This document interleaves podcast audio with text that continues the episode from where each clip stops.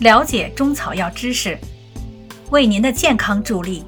欢迎收听中药基本理论知识相关中草药单方讲解，在专辑《听听那些中草药》中。喜欢的听众欢迎收藏，方便您随时查阅。第七节，中药的性能六。药物具有升降浮沉的性能，可以调整脏腑气机的紊乱，使之恢复正常的生理功能，或作用于机体的不同部位，因势利导，驱邪外出，从而达到治愈疾病之目的。具体而言，病变部位在上在表者，宜升浮不宜沉降。如外感风热，则应选用薄荷、菊花等升浮药。来疏散风热，病变部位在下在里者，宜沉降，不宜升浮。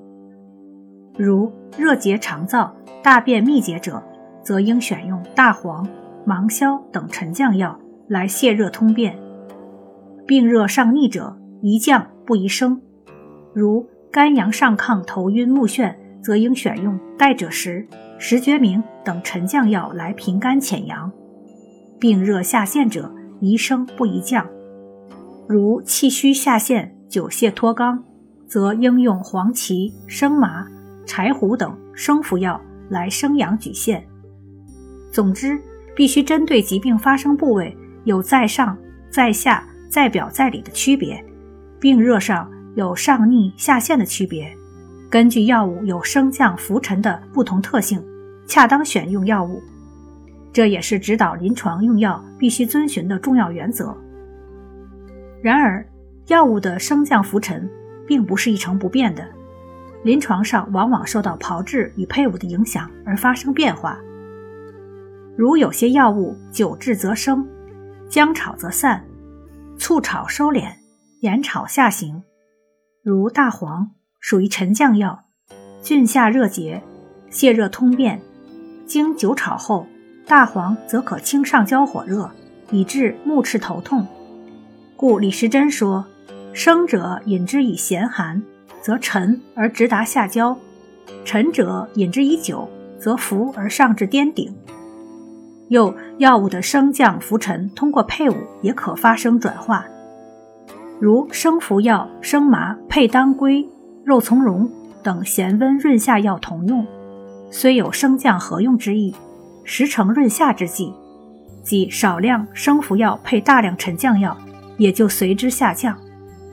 又牛膝饮血下行为沉降药，与桃仁、红花及桔梗、柴胡、枳壳等升达清阳、开胸行气药同用，也就随之上升，主治胸中淤血症。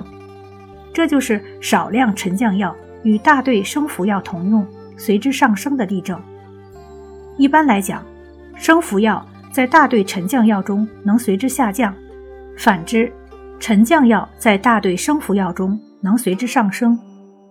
故王好古云：“升而使之降，虚之益也；沉而使之浮，虚之载也。”由此可见，药物的升降浮沉可受多种因素的影响，在一定的条件下。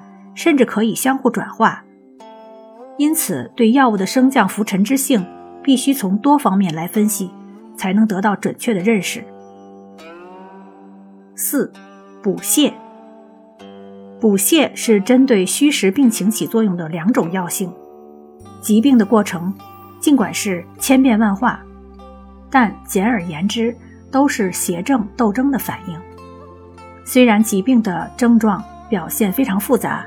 但都可用虚实加以概括，能够改善虚实病情、减轻或消除虚实症状的药性作用，就以补泻盖之。对于药物的补泻性能，早在《内经》已有许多论述，如在《阴阳应象大论》中有“形不足者温之以气，精不足者补之以味，其实者散而泻之。”血实宜绝之，气虚宜请饮之等论述。在《脏器法实论》中，更对五脏之苦郁提出了用五味补泻的治疗法则，如为肝郁散，及时辛以散之，用心补之，酸泻之；心欲软，及时咸以软之，用咸补之，甘泻之；脾欲缓，及时甘以缓之，用苦泻之，甘补之；肺欲收，及时酸以收之。用酸补之，辛泻之；肾欲坚，及时苦以坚之，以苦补之，咸泻之。后世医家对于药物的补泻性能论述更多，如张子和谓：五脏各有补泻，五味各补其脏，五谷、五菜、五果、五肉，皆补养之物也。实则泻之，诸痛为实。痛随利减，芒硝、大黄、牵牛、甘遂、巴豆之属，皆泻剂也。由上可见，《内经》言补泻是以脏腑苦郁论补泻，而后世言补泻，则是以扶正祛邪论补泻。明清医家对于药物的补泻性能论述更多，如李时珍的《脏腑虚实标本用药式》。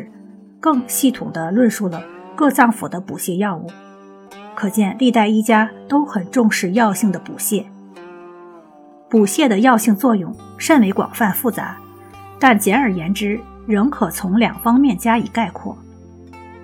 补性药物的作用主要是补益人体的亏损，增强机体的功能，提高机体的抗病机能，改善虚弱症状，诸如益气、补血。滋阴、壮阳、生津、安神、填精、益髓等类药物，都属于补性的药物。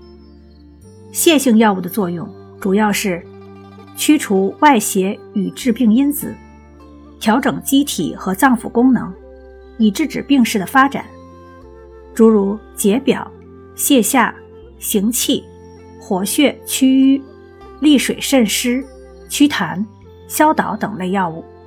都是属于泻性的药物。